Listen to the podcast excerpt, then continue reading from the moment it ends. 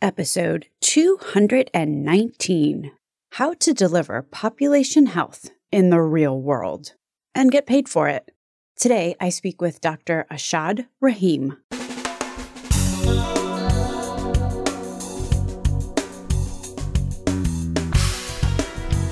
American healthcare entrepreneurs and executives you want to know.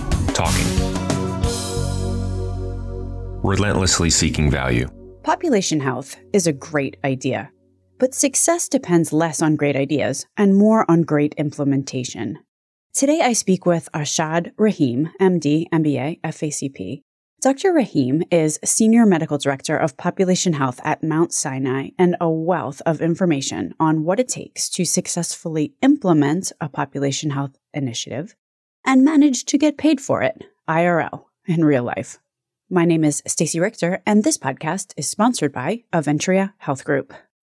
Dr. Arshad Rahim, as the senior medical director of population health at Mount Sinai, focused on driving the value equation with the 3,000 physicians in your network. What have you learned or do you believe is the most important aspect of population health that you really have to get right? A very important question. I think from my perspective, uh, what I've seen is that ideas matter, but it's much more about the execution frankly. And that's where I think most pop health organizations falter is, you know, I think especially within academic medical centers, there can be a tendency for the perfect idea. And there really isn't a perfect idea. It, it's really about how it actually gets implemented. And the most successful organizations are really the excellent executors. Did you see the documentary on the Fyre Festival? Oh, I love it. Yeah, yeah. I think that might be the perfect uh, example oh, of great point. A great idea yeah, with a yeah. terrible execution. It kind of sums up exactly what you're just saying, exactly what happens when you have a great idea and you execute yeah, very, execute very in a, poorly. In a, a very poor level. and But- add about five berries. Yeah. yeah, exactly. But this is obviously easier said than done. So, what's the first step in ensuring that your idea isn't going to fall flat because you don't put discipline around how you're going to execute it? you know, the way I approach it is after you've defined the end goal and then you've laid out some of your operational steps. In pop health, because it is something transformative, you got to make sure that you got your A and B players pretty much at the front of driving this, and, and obviously largely A. You know, my experience in transformative businesses is that sometimes you're trying to do too much with a C player that maybe worked in a different setting or with a different processes. But for your core processes, you got to make sure the people aspect is right. There is just an attitude to work, and especially that can do, figure it out attitude.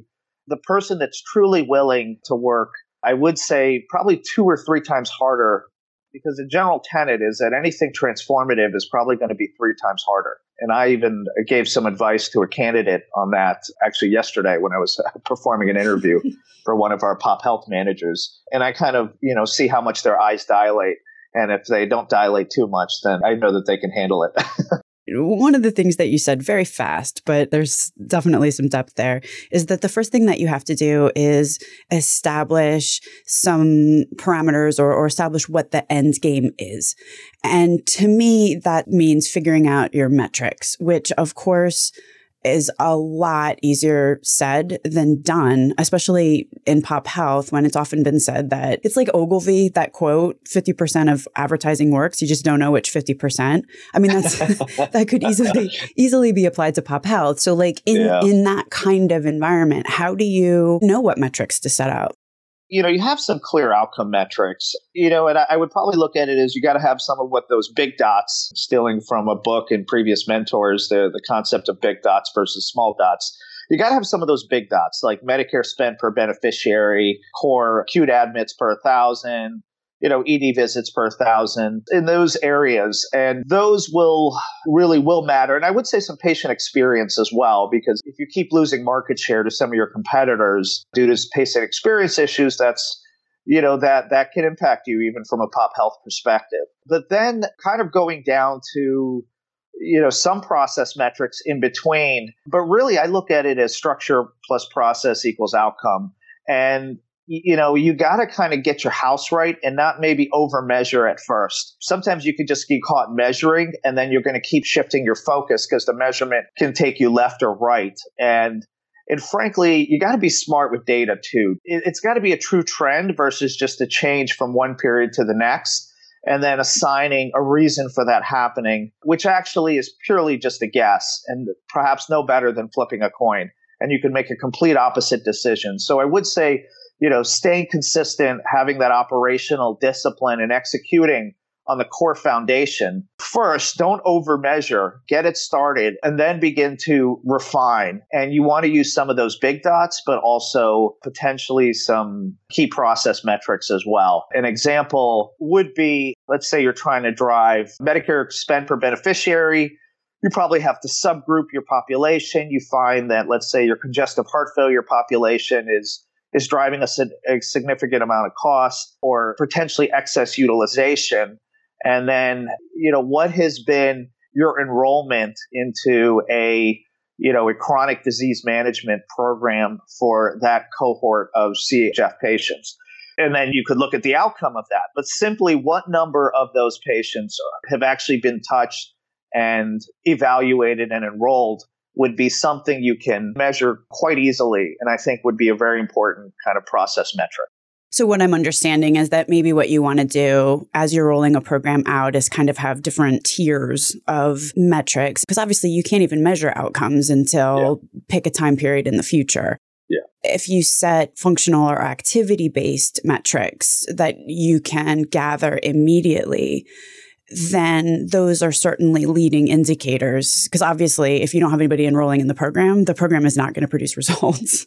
Exactly. So, first things first. Exactly. And I really believe in that. I think that there are some ratios that matter. For example, with your care management staff, you know, what is their panel load? You know, they could be, you could have an excellent program, but have a panel load of 15 members only. That's probably not going to be enough for a full time, high performing care manager. You know, you could pick your number, but let's say it's closer to 50. That's when the you're even going to have a chance to drive your outcomes. Until you get there, you really need to focus on the operational excellence of how do you get to managing that 50.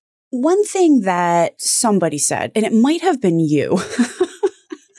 but I don't necessarily want to attribute a quote to you. That uh, so I you plausible deniability. Yes, you do. You yeah. certainly do, because yeah. I, I do not recall.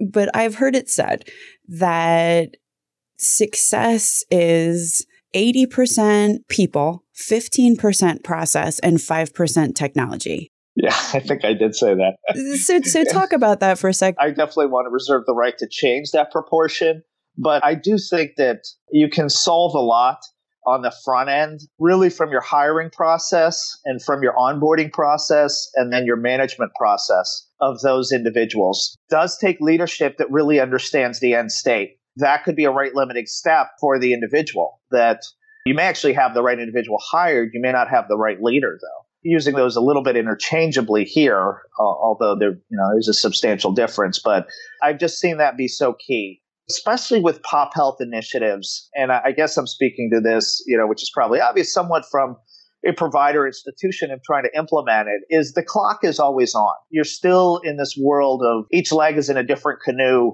potentially going somewhat in a different direction, whether, you know, it's fee for service or full risk or full capitation. Obviously, the latter being more the desire and where you're going to be financially successful as you were in in potentially old fee for service models, you need to be able to move fast.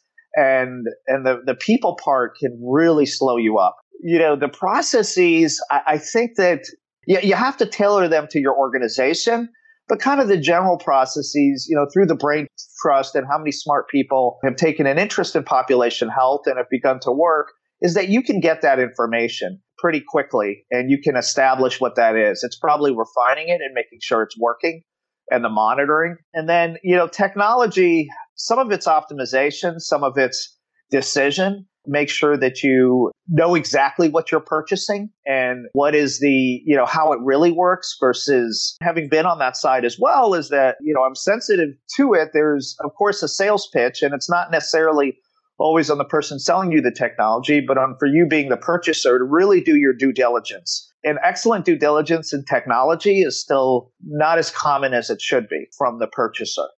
Yeah, certainly. And, and, there's a number of people that are working on that exact conundrum, like the Digital Therapeutics Alliance, which is working hard to establish an evidence basis for technology solutions. I think the point that you made about the importance of leadership and being able to move really fast probably cannot be underestimated because people respond to what their leaders believe maybe mm-hmm. even more than what their leaders say, because um, mm-hmm. actions speak far louder than words. So I, a lot of this could be very dependent on senior leadership and their commitment to a strategic plan, which includes a population health strategy.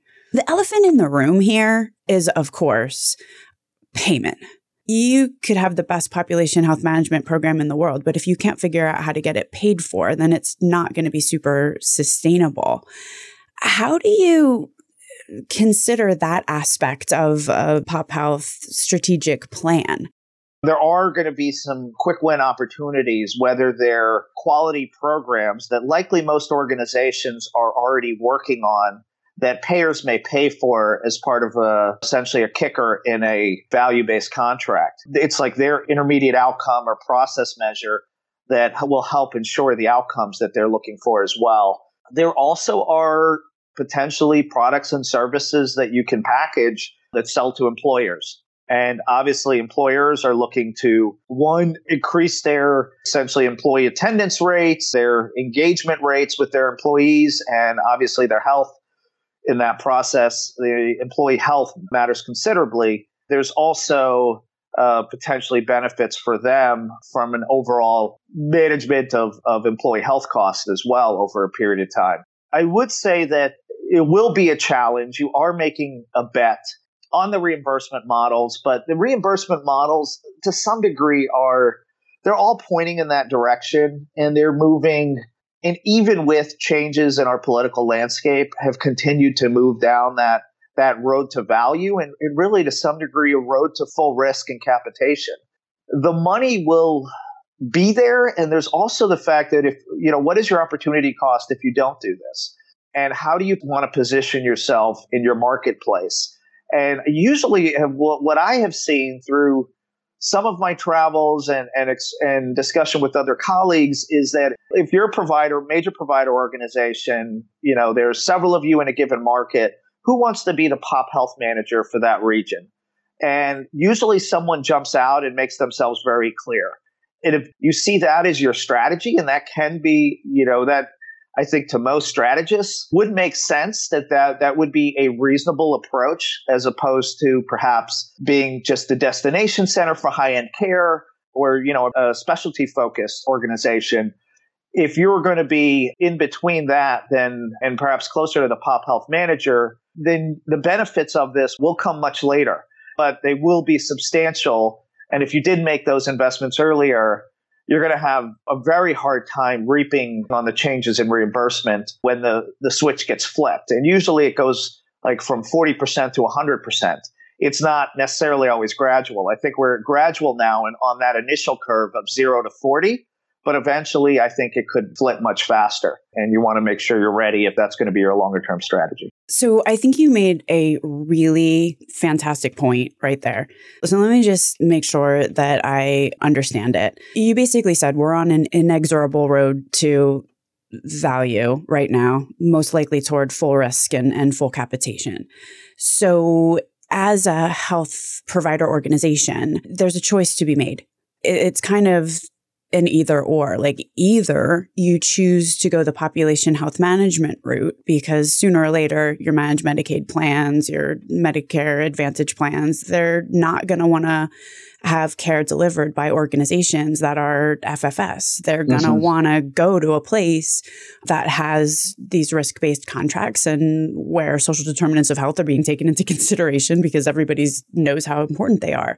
So that basic care is going to be provided by provider organizations who have population health management proven capabilities Or on the other side, you could be the best knee surgeon in town, you know, like go to a really specialized model or like oncology or something. So you're providing all the specialty care for that population what you're saying, and um, this is kind of a question as well as a statement, because I think this is a super important point and I want to make sure it's crystal clear. If you're in the middle somewhere, you're going to have a problem. Like you're not investing in pop health and you're not necessarily the best of the best at whatever your specialty is. Like you're kind of lost in that messy middle. That could be a subpar strategy. Yeah, absolutely. I think you you know you hit the nail on the head. That is a little bit of no man's land right now. I, I, would say, and and I think that those organizations probably need to get clear sooner than later, would be my advice. Because it also, you need to organize a delivery unit, your organization, your people on the ground, frontline delivering care. I'm still active in frontline internal medicine although it may not change necessarily, you know, you're still going to care for the patient in front of you the best you can, but the multidisciplinary approach especially around a pop health and when you're focused on not just the episode of when the patient's in front of you, but 24 7, 365, it takes a mind shift. And there's also a portion of mind share that would need to be worked on. And likewise, you know, in the other setting, which I, am not discounting, and I, and I understand folks that, you know, and how it's a very rational choice to just consistently focus on a fee for service model. Even though I'm a huge pop health supporter and, and someone who's philosophically and now kind of dedicated my career at this point. I understand the other side of it too. And I, and I do know organizations, very smart organizations, that will continue to execute and focus on a fee for service model and do that quite well. And we'll do that as of right now with not necessarily any end date and we'll shift when they need to be. I see the smarts in, in that strategy as well. I think there's somewhat of a, just a philosophical belief of how you want healthcare delivered and what you want to be a part of that only you know the organization can can kind of look in the mirror and decide i would assume that if you're thinking you know your strategic plan is the i'm going to call it ffs to the bitter end approach yeah. um, that you'd have to have a certain leverage in the marketplace in order to be able to pull that off or maybe it depends on what the payer mix is in that particular marketplace, which is going to determine whether that strategy or maybe how long that strategy is going to last.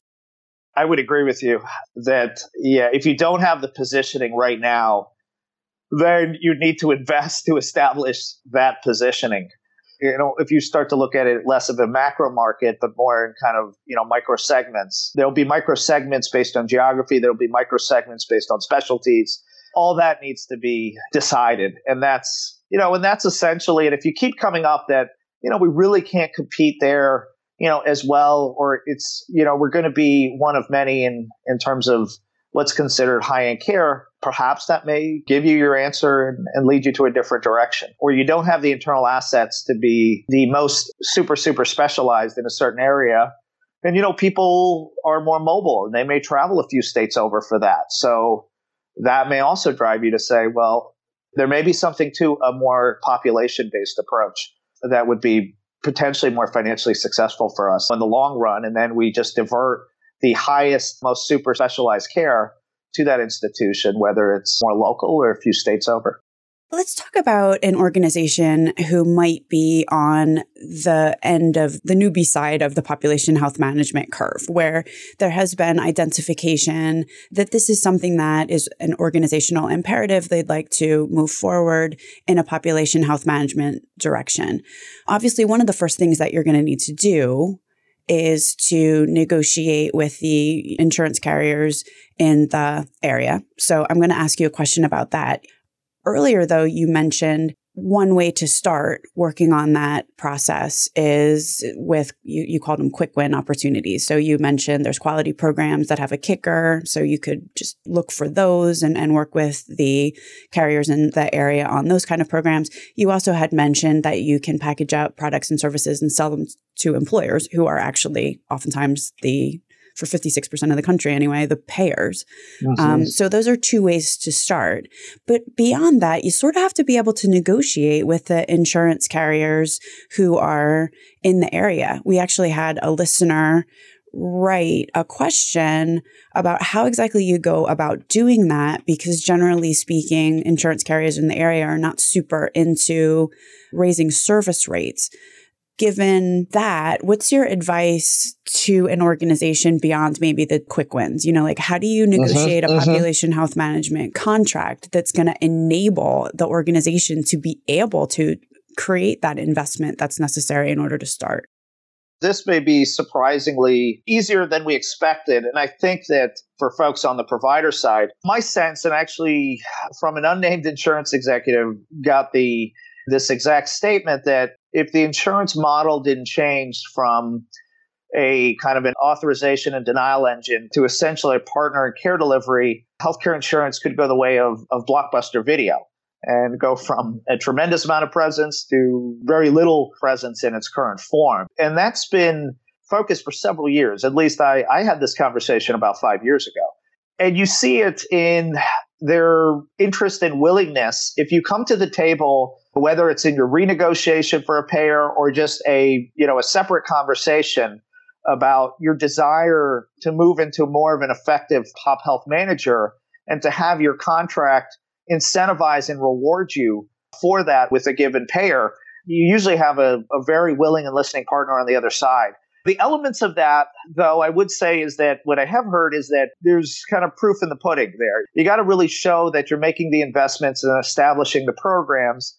And those will come out, you know, through your joint operating committees. Those will either come out very clearly or you'll have an insurance provider and there are people who are more pop health just poking holes all the time or really realizing that you're you're talking the talk, but you're not walking the walk.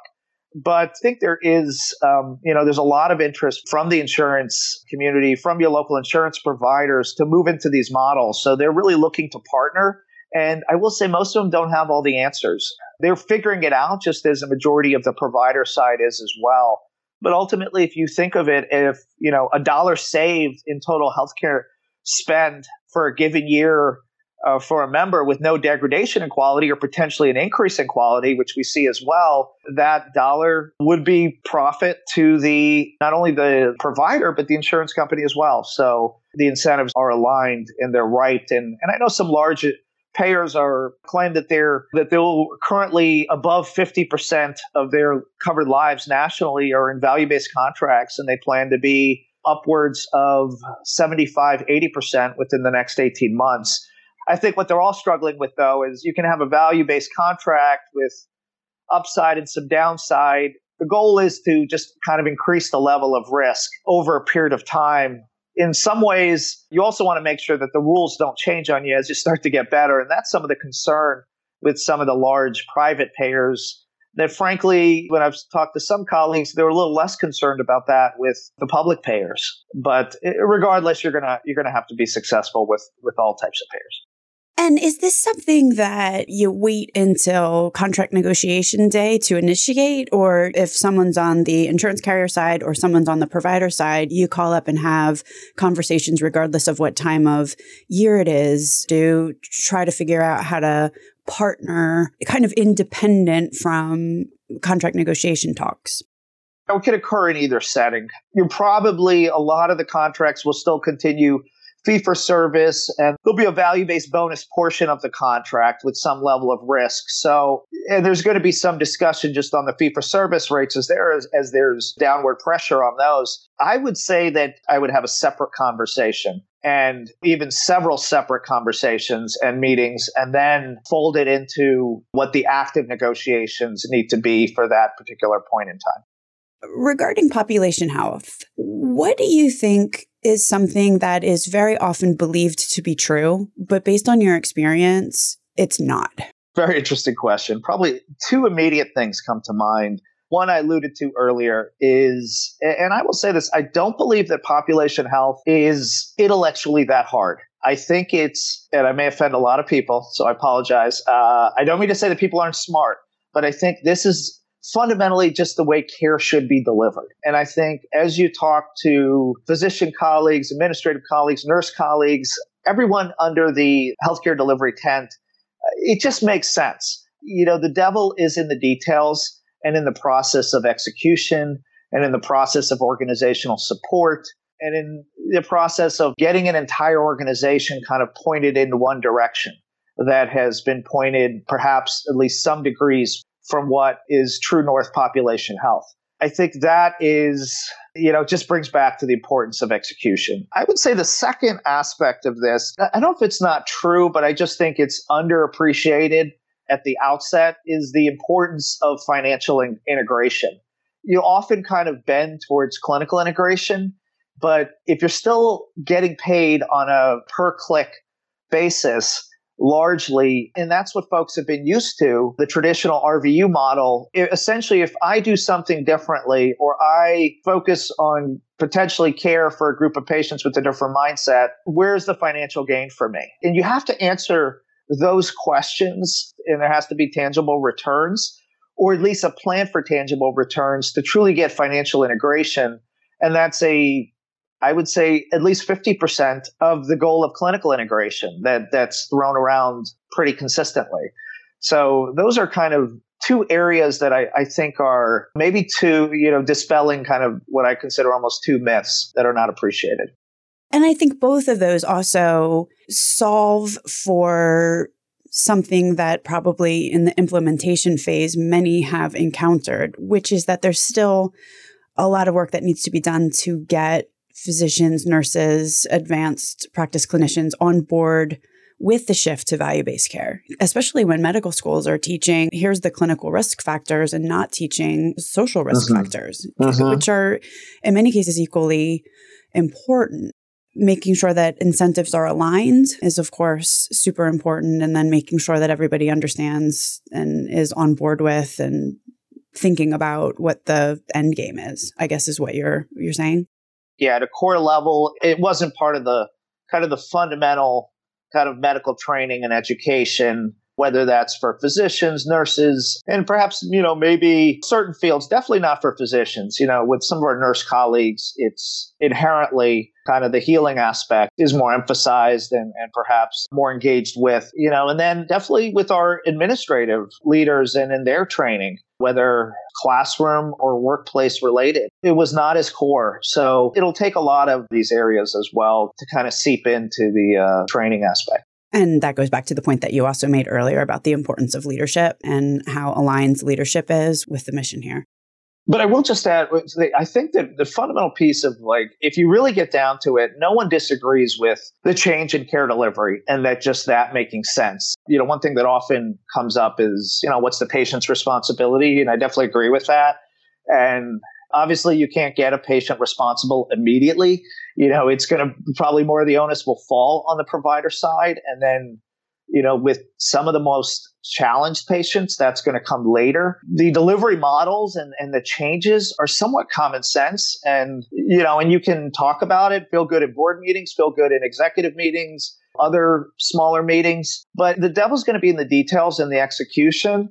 And it's going to be a grind. And you got to be ready for that grind and excited for it and kind of keep the staff motivated towards doing that because it's going to feel like too much at some points as you start to get in the middle of that grind. The point that you made earlier about anything you do that's transformative is three times harder. That's certainly going to become apparent. yeah. Yeah. kind of quick. So making sure that we're staffed and motivated is clearly a rate critical for success. Dr. Arshad Rahim, thank you so much for being on the Relentless Health Value podcast today. My pleasure, Stacey. Had a good time. Links to everything discussed on the program today can be found at relentlesshealthvalue.com. If you visit the website, relentlesshealthvalue.com, you will also find a complete listing of all of the shows that we have published thus far with leading entrepreneurs and executives in the healthcare space today. Another cool feature is, you know, you can subscribe to the show so that every week the episode is automatically sent to you so you don't have to remember to go to the website to download it. Thanks so much for listening.